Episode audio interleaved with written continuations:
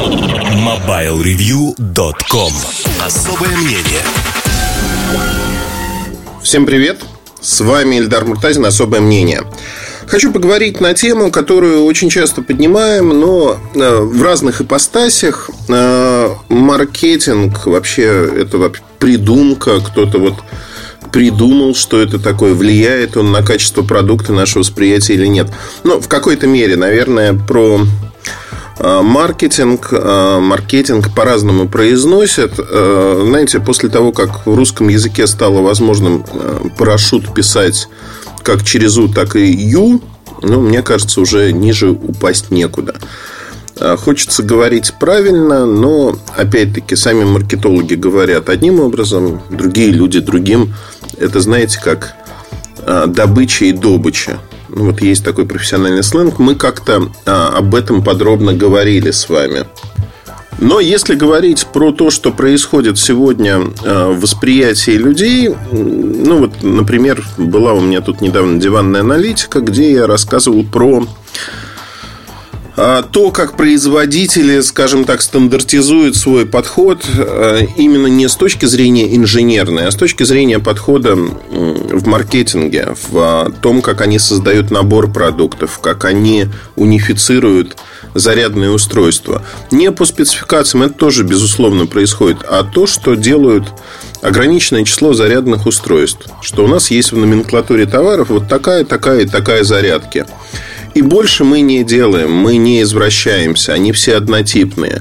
Эта стандартизация не с точки зрения инженера происходит, она происходит с точки зрения общего подхода к рынку. Зачем нам плодить разные зарядные устройства, если мы можем сделать их а, универсальными, подходящими для всех устройств.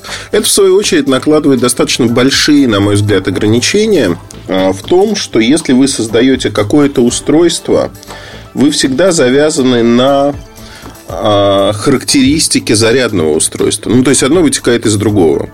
Вы не можете поставить батарейку там, в 20 тысяч миллиампер часов, потому что у вас есть также, это записано в вашем гайдлайне, а, что время зарядки устройства не может превышать 3,5-4 часа, например, да?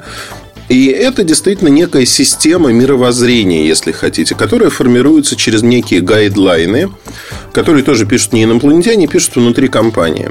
Это о том, как э, вот такая унификация э, происходит внутри компании зачастую. Я об этом рассказал. И мне тут же ну, появилась, знаете как, проблема России заключается в том, что у нас очень много хороших инженеров. Я исключительно не юродствую, я действительно говорю, что это так – при этом это люди, получившие образование, разбирающиеся руками и головой очень хорошо в тематике, но абсолютно не понимающие, отрицающие, что существует какая-то жизнь помимо их сферы интересов. А под какой-то жизнью я понимаю вот как раз-таки утверждение, что маркетинг – это зло, маркетинг – это вещь, которая абсолютно не нужна, хороший продукт продает себя самостоятельно и прочее, прочее. А мы встречались с моими друзьями, которые в какой-то мере имеют отношение к венчурному капиталу, к тому, как происходит а, выбор стартапов или компаний, с которыми они работают. И во время обсуждения возникла эта извечная тема. Знаете, вот у, всех есть такая болевая точка, больное место, а, которое хочешь не хочешь, но все время возвращаешься к этому. И э, вот для них этой больной точкой в России является то, что огромное количество, ну вот они говорят, огромное количество инженерных команд, которые великолепны с точки зрения продукта. То есть, если мы смотрим там на Кремниевую долину, например, значительно более слабый уровень, значительно более слабый уровень в большинстве команд, а, которые есть, но у них получается, а у нас нет – у них получается по нескольким причинам. Во-первых, люди не боятся все поставить на карту, попытать счастье. Я не призываю это делать, но просто вот как бы факт остается фактом, что они делают. Но самое главное, наверное, в другом компоненте. Другой компонент, которого у нас нету. И я с этим сталкивался многократно. Инженеры говорят на другом языке. То есть, вот есть венчурный капиталист, который готов инвестировать некие деньги. К нему приходит инженер, который начинает объяснять ну, например, да, вот давайте возьмем реальный пример из моей жизни. Э, меня попросили хорошие мои знакомые, они создали очень интересную технологию для модемов. Чтобы понимать, это огромные компании, такие уровни Qualcomm, Intel и других создают нечто подобное. У них э, получилась э, уникальная штучка. Они создали в железе, там железо плюс софт – Модем, который данные сжимает более агрессивно, без потери, естественно, умеет на ходу подстраиваться под пропускную способность канала, выбирать, соответственно, тот алгоритм, который нужен. То есть такой гибкий алгоритм. Понятно, что массовым стандартом сделать его невозможно, но если у вас есть задача передавать большие данные а, из одной точки в другую, где вы можете поставить для себя эти модемы, то получается очень неплохо. Выигрыш почти ну, раза в полтора по сравнению с тем, что на рынке вы можете найти. Ну, то есть, вот, казалось бы, да, простая история, понятная любому человеку. Как они встречались и искали деньги на производство своего оборудования, прототипов и прочие, прочие вещи. То есть там, ну, понимать, чтобы порядок сумм, им нужно порядка 2-2,5 миллионов долларов, чтобы все это запустить и начать продажи. А, Причем продажи, они ориентируются не на Россию, конечно же, они ориентируются на весь мир. И вот их история, она понятная, как два пальца. Им отказали практически везде. Им отказали не потому, что это не нужно. На рынке э, людей, кто хочет сделать нечто подобное и мечтает об этом, если не сотни, то десятки. Людей, кто готов вложить деньги в подобную вещь, еще больше. Более того, вот э, те, кто инвестирует в подобные стартапы, они говорят, что ну, мы сидим, мы купаемся в деньгах, нам деньги вкладывать некуда. Причем это деньги, они купаются в деньгах, ну, вот представьте себе, огромная комната, забитая деньгами. Причем не рублями, там, долларами, евро, не суть важно. Много очень денег. Но они же тоже не глупенькие. Когда они не понимают, во что они инвестируют, когда им не могут этого объяснить, они не инвестируют деньги. Ну, потому что если ты не можешь а, донести до своего инвестора, а в чем твоя заслуга, что ты делаешь, ничего не происходит. И вот основная проблема, которую я вижу и о которой все говорят, часто в России особенно, а, люди с инженерным образованием, инженеры по натуре своей, они говорят с а, инвесторами на разных языках, принципиально на разных языках. Они не могут донести свои мысли. И получаются только проекты, когда действительно люди ломают себя, отходят от своего инженерного прошлого, не встают в позу и не говорят, что это не важно. И учатся разговаривать. Знаете, такой словарь составляют. Когда для них очевидные вещи, а, которые самоочевидны, они пытаются донести и объяснить, почему это очевидно, почему это круто и вообще как это работает. Они отмахиваются и не говорят, это неинтересно, вы плохо учились, и вообще это знает каждый там пятиклассник.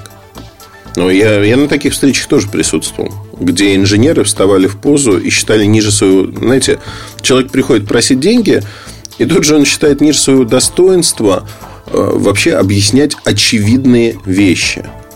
Но это вот вам кажется, вы слушаете, думаете, ну нет, так не может происходить, это глупо, это с позиции здравого смысла звучит не так. На самом деле это происходит сплошь и рядом. Потому что это некомфортная ситуация для вот этих людей. Они не очень общительны. Зачастую это интроверты. И они не просто не общительные. Для них вот сама идея просить где-то деньги, она, мягко говоря, ну, ну вот как-то, знаете, так, как-то вот зажимает их. А воспитание у нас другое. Потом очень часто тоже проскальзывает э, такая вещь, которая меня убивает полностью, вымораживает просто. Знаете, человек, который пришел просить деньги на свой проект – он считает, что деньги это не главное. Абсолютно. В чем-то он прав. Деньги это одна из составляющих проекта. Там нужен продукт, нужен прототип, нужна идея. Э, есть другая крайность. Да? Есть люди с идеями, э, у которых нет возможности для воплощения этих идей. Это тоже проблема, потому что, ну, знаете, там у меня за дверьми стоит миллион человек, ну, условный миллион с идеями. Но я никогда им не дам деньги по одной простой причине – что идею надо воплотить в жизнь. Нужна команда, которая способна это сделать.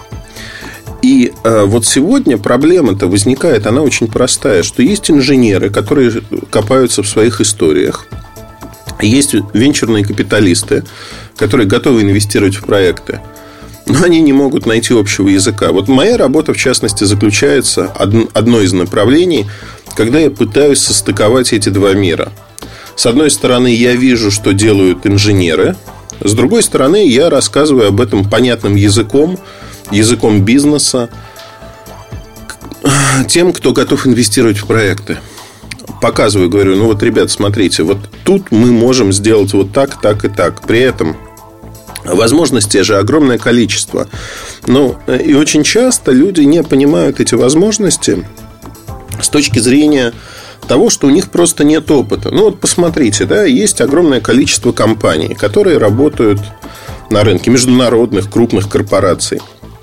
Например, да, Игровая индустрия большая она? Большая. На взлете, однозначно на взлете. Есть ли российские компании, кто производит железо для того, чтобы игроки могли играть? Ну, например, стриминговые сервисы. Коих по всему миру было огромное количество. Некоторые крупнейшие закрылись. Есть ли там деньги? Есть однозначно.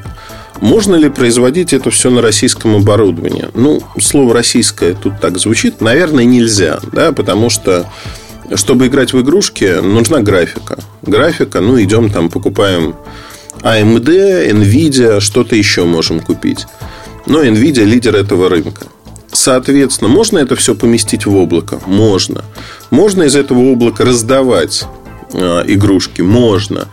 Есть ли эта модель на Западе? Есть. Будет ли она работать в России? И вот тут э, все как бы пожимают плечами и говорят, не знаем. Тем не менее, есть российская компания, которая развивается успешно, берет чужой, по сути, продукт, э, заворачивает его в красивую обертку, правильно делает свой софт. То есть, это не просто, что они взяли и перепродали. Нет, это IT, интеллектуальная собственность где создается добавленная стоимость для продукта. То есть нет такого, что я взял в одном месте, перекрасил продал в другом. Все-таки не все так банально, не все так просто. Тем не менее, э, российская компания, которая умеет это делать, которая научилась это делать. Почему? Ну, потому что они увидели возможность. Таких возможностей сегодня вокруг нас огромное количество. Их сотни, их тысячи. Другое дело, что у нас проблема, мы разорваны именно с точки зрения общения разных людей. Тех, кто умеет делать руками, тех, кто умеет делать деньги. Нету в одной ипостаси и тех, и других. В западных компаниях я очень часто встречаю, особенно в компаниях небольших, среднего уровня, очень часто встречаю людей, которые добились всего самостоятельно. При этом у них есть зачастую инженерное образование, но э, это инженерное образование подкрепляется бизнес-образованием, которое они получили, как правило, позже, когда осознали, что им необходимо искать деньги, привлекать деньги, уметь вести проекты, контролировать свою компанию, понимать, а что происходит внутри компании, как это выглядит, как это работает и прочее, прочее. То есть здесь сегодня у нас, ну, услышьте меня правильно, сегодня у нас пропасть я не могу назвать даже с десяток российских компаний, где есть э, сильный инженерный состав, который умеет э, делать проекты и говорить на бизнес-языке. А, приведу простейший пример, да, чтобы вот эта пропасть она была очевидна. Есть компания Яндекс, она мирового уровня. Вот как ни крути, Яндекс это компания, а, которая выросла из локальной небольшой компании, поиском занималась. Сейчас много направлений разных. И действительно многие специалисты мирового класса, мирового уровня. Их не так много, тем не менее, там некий потенциал есть. Я сейчас не говорю про перспективы Яндекса там, в России, вне России. Это региональный игрок. Но это региональный игрок мирового уровня с точки зрения качества людей, с точки зрения их компетенции, с точки зрения экспертизы. Там люди бывают разные, но, э, скажем так, специалисты Яндекса, они востребованы. Востребованы не только внутри страны, но они легко могут найти работу в любой точке мира. Это правда абсолютно. Теперь давайте посмотрим на то, что э, происходило. То есть руководство компании топ-менеджмент, там Волош и другие люди, они же вышли, собственно, ну, условно назовем их инженерами. Да, они вышли, они руками что-то делали. И здесь возникает как раз-таки разрыв, что они не знают, что такое бизнес. Они учатся, да, они учатся, они не глупые люди. Но их инженерное прошлое их очень сильно придавливает. Придавливает, э, когда они вышли на IPO и неожиданно выяснилось, что они многие вещи не могут говорить. Банально то, что знает каждый там человек э, в западных странах, кто занимается бизнесом. Это любой человек знает. Это было самоочевидно для многих людей в России.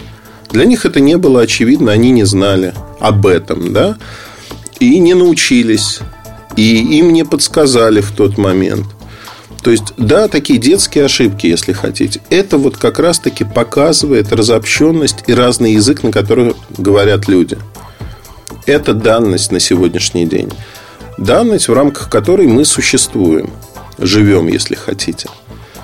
А как это изменить? Изменить очень просто. Начать интересоваться не только... А, знаете, вот тоже парадигма, она в большей мере российская почему-то. Я, когда с этим сталкиваюсь, мне становится немножко зябко, страшно, неприятно. А, почему? Есть казалось бы, неплохой. Ну, то есть, есть некий молодой человек, молодой специалист. Лет, как правило, от 20 до 30. А, чего-то уже добился, есть первые успехи. Да, головокружения от успехов, может быть, нету, но вот чего-то он добился. Мы начинаем разговаривать, человек производит приятное впечатление, а дальше меня лично берет отрыв, потому что человек говорит, я читаю книги по специальности я не читаю какие-либо другие книги, они мне не интересны. Знаете, я вспоминаю старую поговорку, что специалист подобен флюсу. То есть он очень однобок. Нужно быть разносторонним человеком, чтобы понимать, что вы делаете и развиваться. Нельзя развиваться только в одной области. И мы приходим как раз-таки к корню всех проблем. Корень заключается в том, что у нас инженер не хочет быть чем-то большим, чем инженер. Тот, кто занимается бизнесом, не хочет быть просто человеком, который что-то понимает в точных науках. Ну, не хотят. Вот знаете как? Это уже считается почему-то заслугой. Я выучился вот в этой области, и я буду в этой области специализироваться и не буду залезать а, куда-то еще. То, что называется на Западе интердисциплинарные исследования, у нас а, проходит по боку зачастую. Нет, безусловно, есть люди, которые на этом специализируются, которые считают, что это правильно. Но мы всегда же говорим про процент таких людей. Таких людей немного. То есть их немного по сравнению с другими странами. И представьте себе, что Ломоносов неожиданно, а, ну вот, когда он шел пешком в Москву, дошел до Москвы, Ломоносов бы увлекался только, например, химией. И сказал, нет, ну физика, механика, прочие вещи. Это не для меня, это мне не интересно. Знали бы мы сегодня Ломоносова? Однозначно нет. Был бы еще один какой-нибудь химик, возможно, не бесталанный, возможно, интересный. Но он не вырос бы в а, такую величину. Он не стал бы ученым такого уровня, каким он стал. А, очень удобно, знаете, удобно говорить, что ну, раньше деревья были большими, трава зеленее, и во времена Ломоносова действительно все это было возможным, а сегодня это невозможно. Знаете, это ну, настолько большая ложь, ложь во спасение, в утешение, почему вы чего-то не делаете. Ложь, она заключается в том, что Времена не меняются, времена всегда одни и те же. Вы думаете, тогда было легко? Тогда было еще тяжелее в чем-то, в чем-то легче. И сегодня, имея там те возможности, которые имеет каждый из нас, компьютер, интернет, а, неограниченный доступ к базам знаний, а, знаете, такого, о таком помечтать было нельзя. Тогда знаний-то было значительно меньше. Книги читали от корки до корки по несколько раз. А сегодня мы купаемся в информации, мы не умеем зачастую в ней ориентироваться даже. Переизбыток всего – но, тем не менее, люди говорят, ну что, времена изменились, теперь это никому не интересно. Это самоутешение, самообман. Интересно. Интересно и важно. Но другое дело, что мы действительно живем в каких-то аспектах по-другому. Как услышать других людей? Услышать и понять их точку зрения, понять то, о чем они говорят. Потому что, знаете, ну, это слабая позиция, когда считается, что физики и лирики. А, я в свое время натолкнулся на очень интересное исследование про Советский Союз. Но оно касалось не только Советского Союза. 50-е, 60-е годы, вот когда пошла волна физики и лирики, это конец 50-х, начало 60-х, неожиданно оказалось, что когда развивается не просто наука – Почему взлет был? Не просто наука развивалась, развивалось искусство. Ну, вот то, что называют физики и лирики. В этом случае развитие науки лириками подстегивается так, что наука идет вперед семимильными шагами. Если делать просто, ну вот как Китай делает, специализированные исследования э, в какой-то конкретной области, результаты намного хуже. Они до сих пор не осознали этого. Э, они идут с точки зрения логики. Логика здесь так не работает. Надо развивать общий уровень культуры, надо развивать то, что делаем в науке вместе, совокупно. То есть нельзя накачать себе бицепс э, и ходить на тонких подламывающих ножках и считать себя там бодибилдером. Надо развиваться гармонично во всех направлениях. И это тоже важно – Важно, потому что нам нужно понимать, как вот это стыкуется между собой, как мы воспринимаем мир, как этот мир воспринимает нас, если хотите. Ну и, в общем-то, здесь, когда мы говорим про э, неважно, инженеров, тех, кто занимается бизнесом, мой вам совет. Понятно, что времени мало. Понятно, что времени на все категорически, катастрофически не хватает. Тем не менее, Возьмите за правило оглядываться вокруг. Поймите, да, говорите вы на одном языке с людьми не вашей профессии, или они вас не понимают. Для этого не нужно, знаете, вот, э, например, если у вас есть некое инженерное образование, попытайтесь объяснить своим близким, которые не являются инженерами, например, какие-то вещи для вас самоочевидные и понятные. Попытайтесь с ними коммуницировать. И вы неожиданно поймете, что многие вещи для них это тайна за семью печатями. И когда вы научитесь простым языком им объяснять это и скажете, что вот, смотрите, это вот так, так и так, тогда вы будете молодец. Тогда вы действительно сможете сказать, что я могу объяснять сложные вещи совершенно разной аудитории. Даже своим бабушкам, дедушкам, взрослым, пожилым людям. Им это понятно. Вот это очень важно. Важно в простой форме рассказать то, что вы делаете. А, вот вы сейчас слушаете, может быть, вы считаете, что это какая-то ерунда полная. А вы ответьте себе в трех предложениях, чем вы занимаетесь. Ну, то есть, вот глобально по жизни, да? Расскажите. И не факт, что вы сможете очень быстро сформулировать эти три предложения, потому что ну, для вас как бы это самоочевидно в голове, да, есть некая конструкция. Но вы эту конструкцию не об, облачаете в какие-то слова, когда вы эти слова конвертируете в действие, когда вы говорите, что вот это так, так и так.